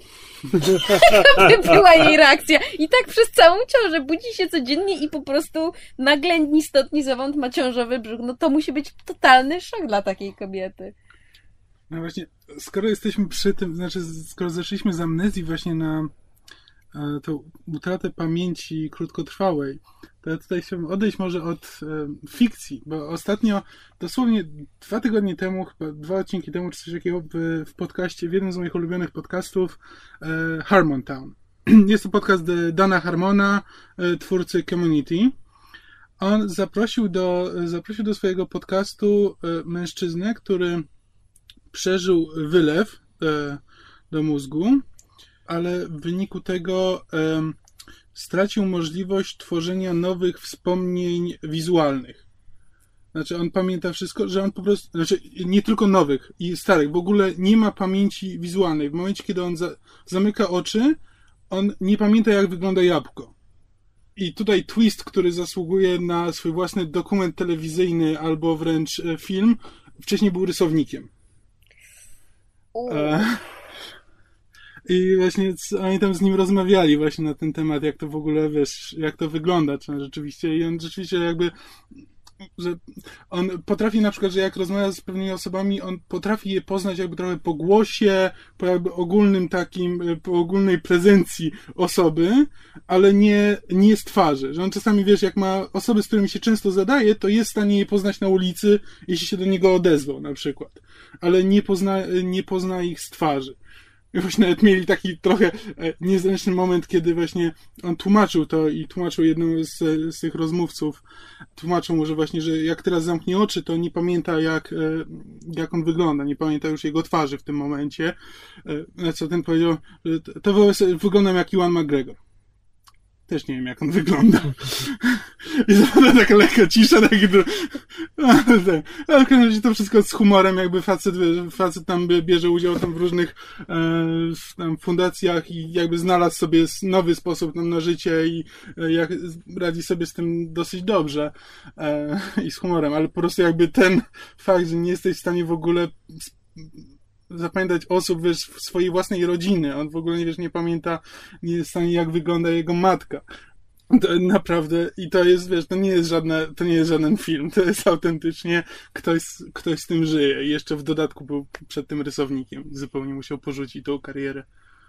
No tylko chciałem, chciałem, chciałem o tym wspomnieć, no, no to jest... E... To już żeśmy teraz zeszli tak głęboko, że ja właściwie tylko mogę wspomnieć o, o, o filmie, gdzie jest Nemo, który się dzieje w głębokim oceanie. Oj nie, to był chyba najgorszy z moich segwayów. E, Wróćmy w takim razie do fikcji. No mówię, E. gdzie jest Nemo, rybka Dory. Świetny przykład amnezji. A tak właśnie Ale ta, tam też chodziło o pamięć krótkotrwałą. Tak. tak, i właśnie gdzieś też czytałem, że to jest właśnie e, pochwalony przez e, medyczne, e, przez środowisko medyczne, że to jest dobry przykład na to, jak to, No, ale jak tam, takie zaburzenie działa. ale tam Jak to, też jest... jak to jest? Tam pod koniec filmu ona w końcu poznaje tego ojca Nemo, czy też go zapomina ciągle? Wyda- wydaje mi się, że. Znaczy, ona go. Ona go przez cały film raz na jakiś czas zapomina, ale chyba z tego co pamiętam, haha. E, Na koniec jest to, że ona rzeczywiście tego ojca pamięta. Nie pamięta tej rybki Nemo, o której słyszała przez całą podróż tam, bo kiedy ją widzi i słyszy, się, się, się pyta tej małej rybki Nemo, jak masz na imię, i on mówi Nemo. Ona przez całą drogę słyszała, jak ten ojciec mówi o tym Ne- Nemo, ona patrzy na niego, mówi ładne imię i płynie dalej. Więc z jednej strony nie działa, a z drugiej strony tego ojca była sobie w stanie na tyle zakodować, że on gdzieś w jej świadomości istniał, tak samo jak w tym 51 randek, co ona go nie pamiętała, ale z drugiej strony jej się śnił. Więc coś w tym musi być. No dobra, to skoro tak już brodzimy w tej pamięci krótkotrwałej, to w końcu musimy wspomnieć Memento, bo nie możemy mieć takiego tematu i nie powiedzieć o Memento. Memento Christophera Nolana, jeden z tych wielkich filmów Nolana o wspaniałej miłości, w której jedna z osób nie żyje z tego związku romantycznego i jak zwykle jest to żona. Czy on jest żonaty? Jaki jest jego problem? O co mu chodzi?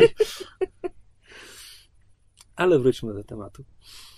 A nasz bohater grany przez Gaja Pierce'a nie ma pamięci krótkotrwałej, nie jest w stanie tworzyć nowych wspomnień i dlatego zapisuje sobie wszystko i robi ludziom zdjęcia polaroidem, żeby wiedzieć kim są i tatuuje sobie najważniejsze rzeczy na ciele i szuka zabójcy swojej żony.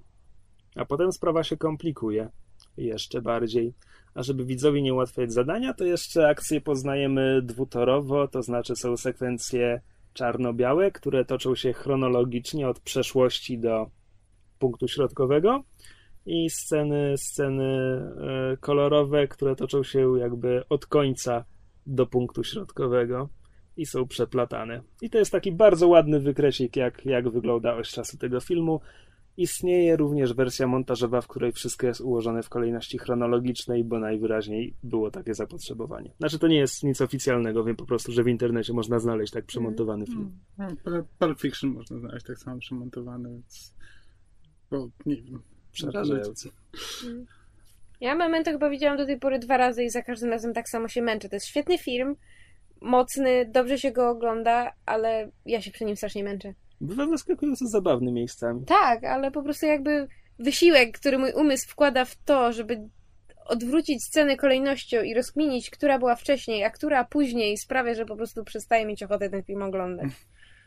Tak przypadkiem, przy, przypadkiem zacząłem to dzielić na amnezję telenowelową i, i ciekawszą. Nawet nie na zasadzie tego, w jaki sposób dochodzi do utraty pamięci przez bohatera postaci, tylko po prostu co się z tym dzieje. To jest po prostu furtka dla scenarzysty, żeby wrzucić jakiś twist, bo, bo to jest miejsce na twist, to, to, to jest dla mnie telenowelowa amnezja. No i właśnie Memento jest czymś dużo ciekawszym, Zakochany bez pamięci jest czymś dużo ciekawszym od tego. Tak naprawdę zastanawiam się, ile jeszcze takich przykładów mogę wymienić, gdzie, gdzie to nie jest po prostu punkt wyjścia, ojej, bohater nie wie kim jest, tajemnica, tylko że to naprawdę jest temat filmu.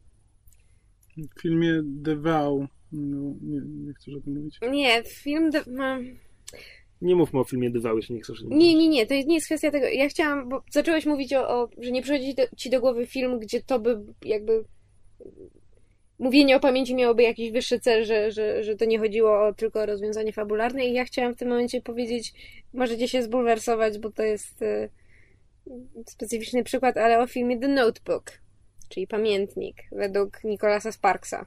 Zbulwersowałbym się, gdybym wiedział, co to jest. Aha, dobrze. No to w takim razie jestem kryta. E, film The Notebook oparty na prozie niejakiego pana Nicolasa Sparksa, który jest specjalistą od On drzewnych... seryjnie produkuje takie Och, romansidła, które są zamieniane na filmy. Tak. e, I wszystkie mają ten absolutnie. sam plakat. Nie, niemalże. E, w każdym razie film Pamiętnik e, i, i opowiada o dwójce młodych ludzi. Ona jest z uprzywilejowanej rodziny, on jest z rodziny takiej robotniczej i oni się w sobie zakochują któryś wakacji. Chcą być razem, nie mogą, rozstają się, są razem, nie mogą, są razem, rozstają się i tak w kółko. opowiadam to w taki sposób, jakby to było strasznie nudne. Wbrew pozorom jest szalenie e, urocze i naprawdę pod względem emocjonalnym dobrze zagrane. Grają tam, dwie główne role grają Rachel McAdams i Ryan Gosling. Oboje aktorsko bardzo sprawni i ta relacja między nimi naprawdę pod względem, że tak powiem, chemii ekranowej się sprawdza. Tylko, że film, jakby siła filmu tkwi w bardzo ważnym myku, który, którego się dowiadujemy stopniowo. I tutaj zaraz będzie spoiler, dlatego że równocześnie z tą historią tych dwojga młodych ludzi oglądamy historię, która się dzieje współcześnie. Starszego pana, który w domu spokojnej starości swojej również starszej przyjaciółce opowiada historię tej dwójki młodych ludzi. Żeby A, ją ja zabawić. wiem, o co- o co chodzi. Tak, no właśnie. I tutaj jest właśnie spoiler, że stopniowo z biegiem filmu dowiadujemy się, że oni są tą dwójką młodych ludzi. Że to on jej opowiada ich historię, ponieważ ona ma demencję i ona już ich nie pamięta. Nie, przepraszam, Alzheimera. Alzheim- Alzheimera, przepraszam, nie demencję. To mówię o sobie. ona ma Alzheimera i ona już ich nie pamięta. Ona nie pamięta jego, nie pamięta ich, ich wspólnych przejść, ich wspólnej miłości. E, I, I rzeczywiście z tego punktu widzenia to jest bardzo piękny, bardzo smutny film. Zakończenie jest już szalenie melodramatyczne, no bo ona w ostatnim momencie sobie go przypomina na moment i on z nią rozmawia i oni się znowu tak kochają, a potem ona z powrotem zapada w tego Alzheimera trzy minuty później, czy tam pół godziny później i znowu go nie poznaje, jest dla niej obcą osobą, ona nie, na niego krzyczy, go bije. I tego samego wieczora oboje umierają w, w swoich ramionach.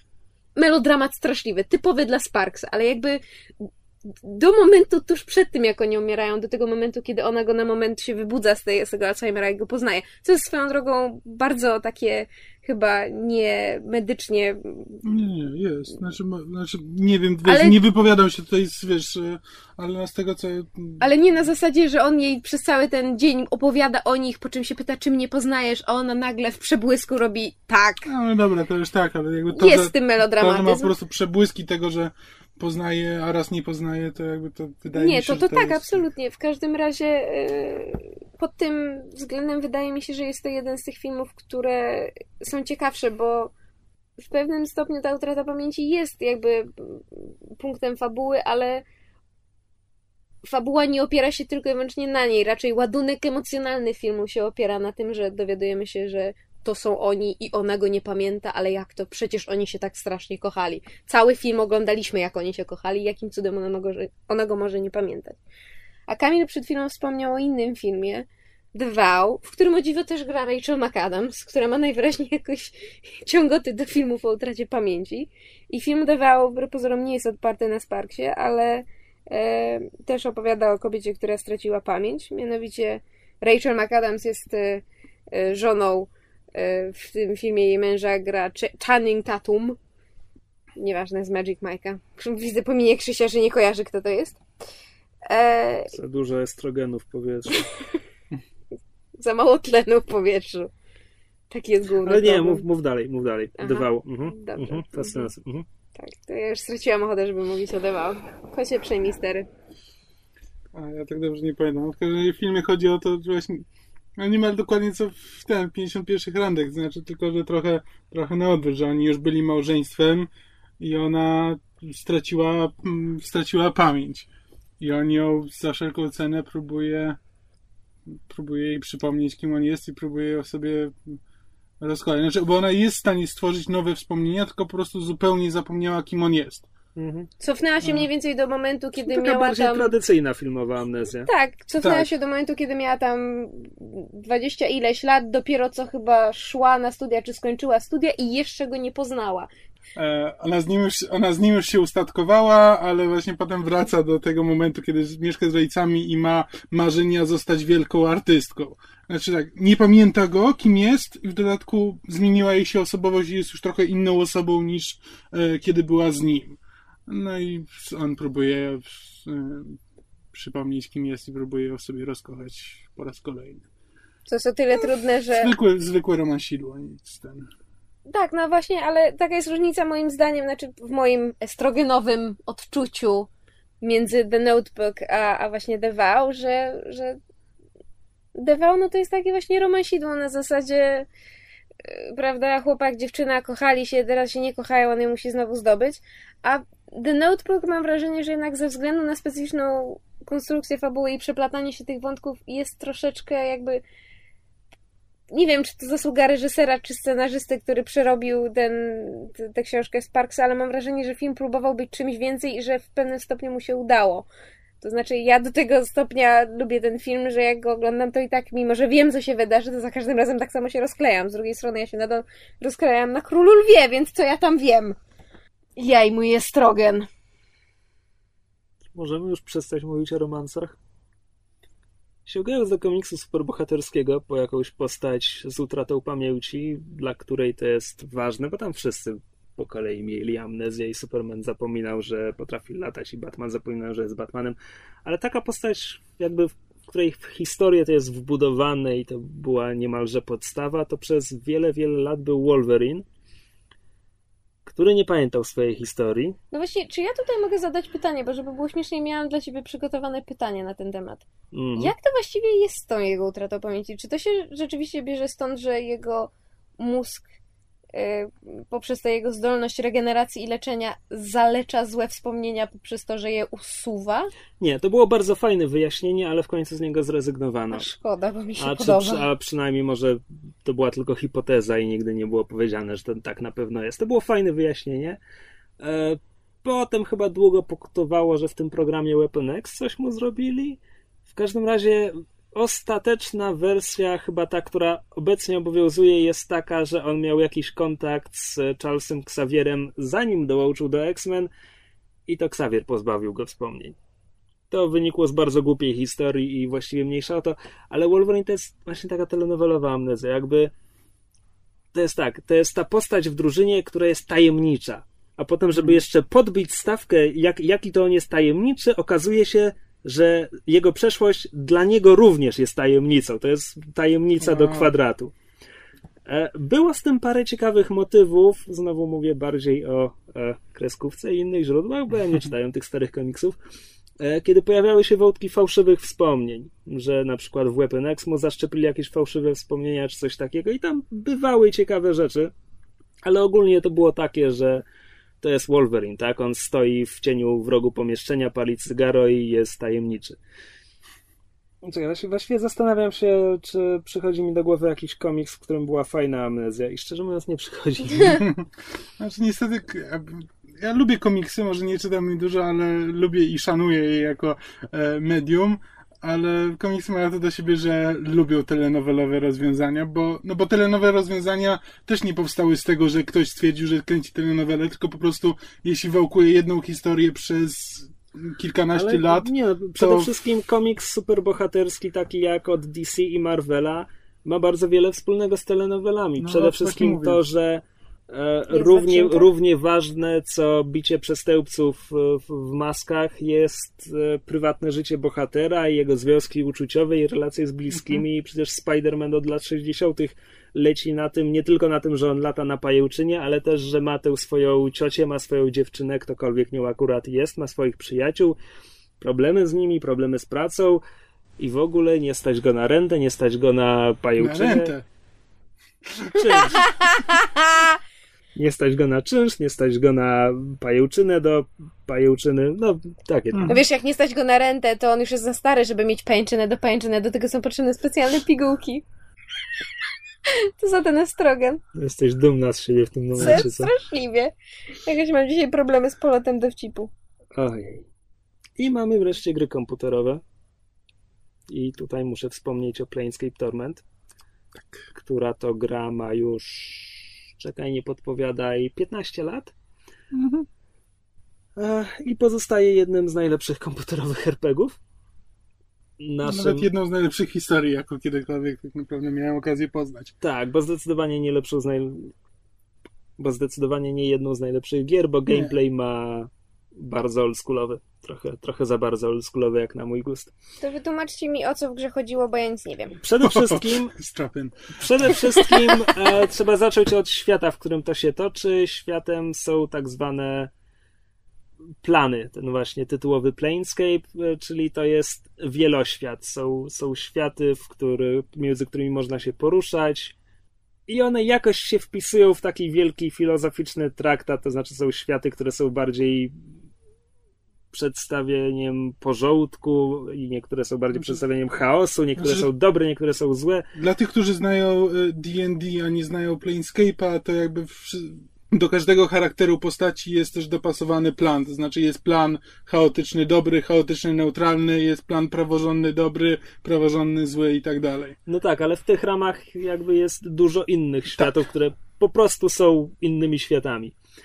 I w tym świecie jest nasz główny bohater, zwany bezimiennym. Ma jakieś imię, którego nie pamięta. I kiedy gra się zaczyna, on się budzi w kostnicy. Bo właśnie wrócił do życia. Bo to jest coś, co bezimienny robi. Bezimienny wraca do życia i kiedy wraca do życia, to zapomina wszystko z poprzedniego życia. A przynajmniej tak było aż do rozpoczęcia gry, bo rozpoczęcie gry jest momentem, w którym coś się wydarzyło w jego niedawnej przeszłości, że nagle zaczyna kumulować wspomnienia. I w trakcie gry, jeśli nam bohater zginie, to za moment się obudzi, ale pamięta, co się stało. I teraz tak, myk pierwszy polega na tym, że jest nieśmiertelny i żyje od strasznie dawna, strasznie bardzo dawna i tych poprzednich wcieleń, tak to się nazywa, tych poprzednich żywotów miał już bardzo wiele. Czasami był dobrym człowiekiem, czasami był bardzo, bardzo, bardzo złym człowiekiem, czasami był szaleńcem, Czasami Prawie. kichał. czasami kichał, czasami miał alergię, czasami nie mógł trzymać w domu kota. Tragedia życiowa. I w tym momencie jakby jest kilka rzeczy, do których dąży. To znaczy, tak, chce się dowiedzieć, kim jest i czemu znalazł się w tej sytuacji. A potem zaczyna mu zależeć na tym, żeby w końcu z tym wszystkim skończyć, znaczy chce umrzeć. A przy okazji dowiaduje się rzeczy ze swojej przeszłości. A ponieważ jego przeszłość jest tak długa, no to nagle się okazuje, że miał wpływ na różne wydarzenia, na różnych ludzi, których teraz spotyka po drodze. Jakby zaczyna się jak taki, nazwijmy to typowy kryminał, gdzie amnezja jest tym punktem wyjścia, to znaczy bohater musi się dowiedzieć, kim jest. No ale potem poznajemy jakby jego wpływ na ludzi, a właśnie musi się zmierzyć z konsekwencjami swoich czynów. I to powtarzane przez całą grę pytanie, cóż może zmienić naturę człowieka. Cóż może zmienić naturę człowieka? Gra miała bardzo fajne spolszczenie, w ramach którego było może 20 kwestii nagranych, cała reszta to tekst. A tekstu było strasznie dużo. Ja nazywam Planescape Torment najlepszą powieścią fantazji z lat 90., która akurat była grą. No tak, no i co? No i tam niby, niby ta utrata pamięci jest taka telenowelowa, bo to jest tylko ten punkt wyjścia. No ale potem, ponieważ jest to nagromadzenie tematów i tego wszystkiego, robi Ale- się z tego coś No więcej. ale to nag- nagromadzenie tematów, ale te wszystkie tematy są jakby spójne. Znaczy Tak. w ramach to nie jest tak, że to są od, zupełnie osobne, osobne tematy, tylko to wszystko razem e, właśnie stara się, stara się jakby opowiedzieć jedną spójną historię, która po prostu jest dosyć wielowątkowa. Taka amnezja to w grach właściwie się często pojawia. Tak sobie myślę, że w grach przygodowych jest jej dużo. Jeszcze w Wiedźminie mm, była. To prawda. Która też do niczego nie prowadzi, jest tylko i wyłącznie dlatego, żeby nie musieć się tłumaczyć z tego, czemu Geralt żyje właściwie. E, Wiesz co, no, w końcu się wytłumaczyli z tego, z tego czemu Geralt żyje. E, wiesz co, tam amnezja w Wiedźminie bardziej dla mnie służyła w wytłumaczeniu, czemu nasz e, zabójca potworów musi się uczyć wszystkiego od nowa. No tak, takie właśnie, ale to, to jest właśnie typowy wątek w grach. Oczywiście jest również Knights of the Old Republic, gdzie A, cała gra tak. opiera się na jednym twiście i za pierwszym razem to jest bardzo dobry twist. Jest coś jeszcze? Z takich, takich głośnych rzeczy? Musi coś być. A to już do postfaktum, bo już nawet nie mamy na to czasu. Powiedzieliśmy To o prawda. trzech najważniejszych, a i, e, już czas byłby na jakieś podsumowanie. nie, nie liczyłbym Wiedźmina do najważniejszych. Eee, no, Ale to było takie, że amnezja jako motyw, A, który tak, nie ma znaczenia. Tak, tak, tak. Em, Amnezja występuje w dwóch rodzajach. Wiem, że strasznie się zakochałem w tym swoim porównaniu, ale tak naprawdę tak. Mamy tę telenowelową, która jest prostym wyjściem, które tylko służy, żeby ustawić bohatera w odpowiednim miejscu. Ja nie mówię, to mogą być dobre filmy, gry, tak jak przytoczyliśmy przed chwilą Wiedźmina. Fantastyczna gra, tylko że ta amnezja nie ma tam żadnego znaczenia.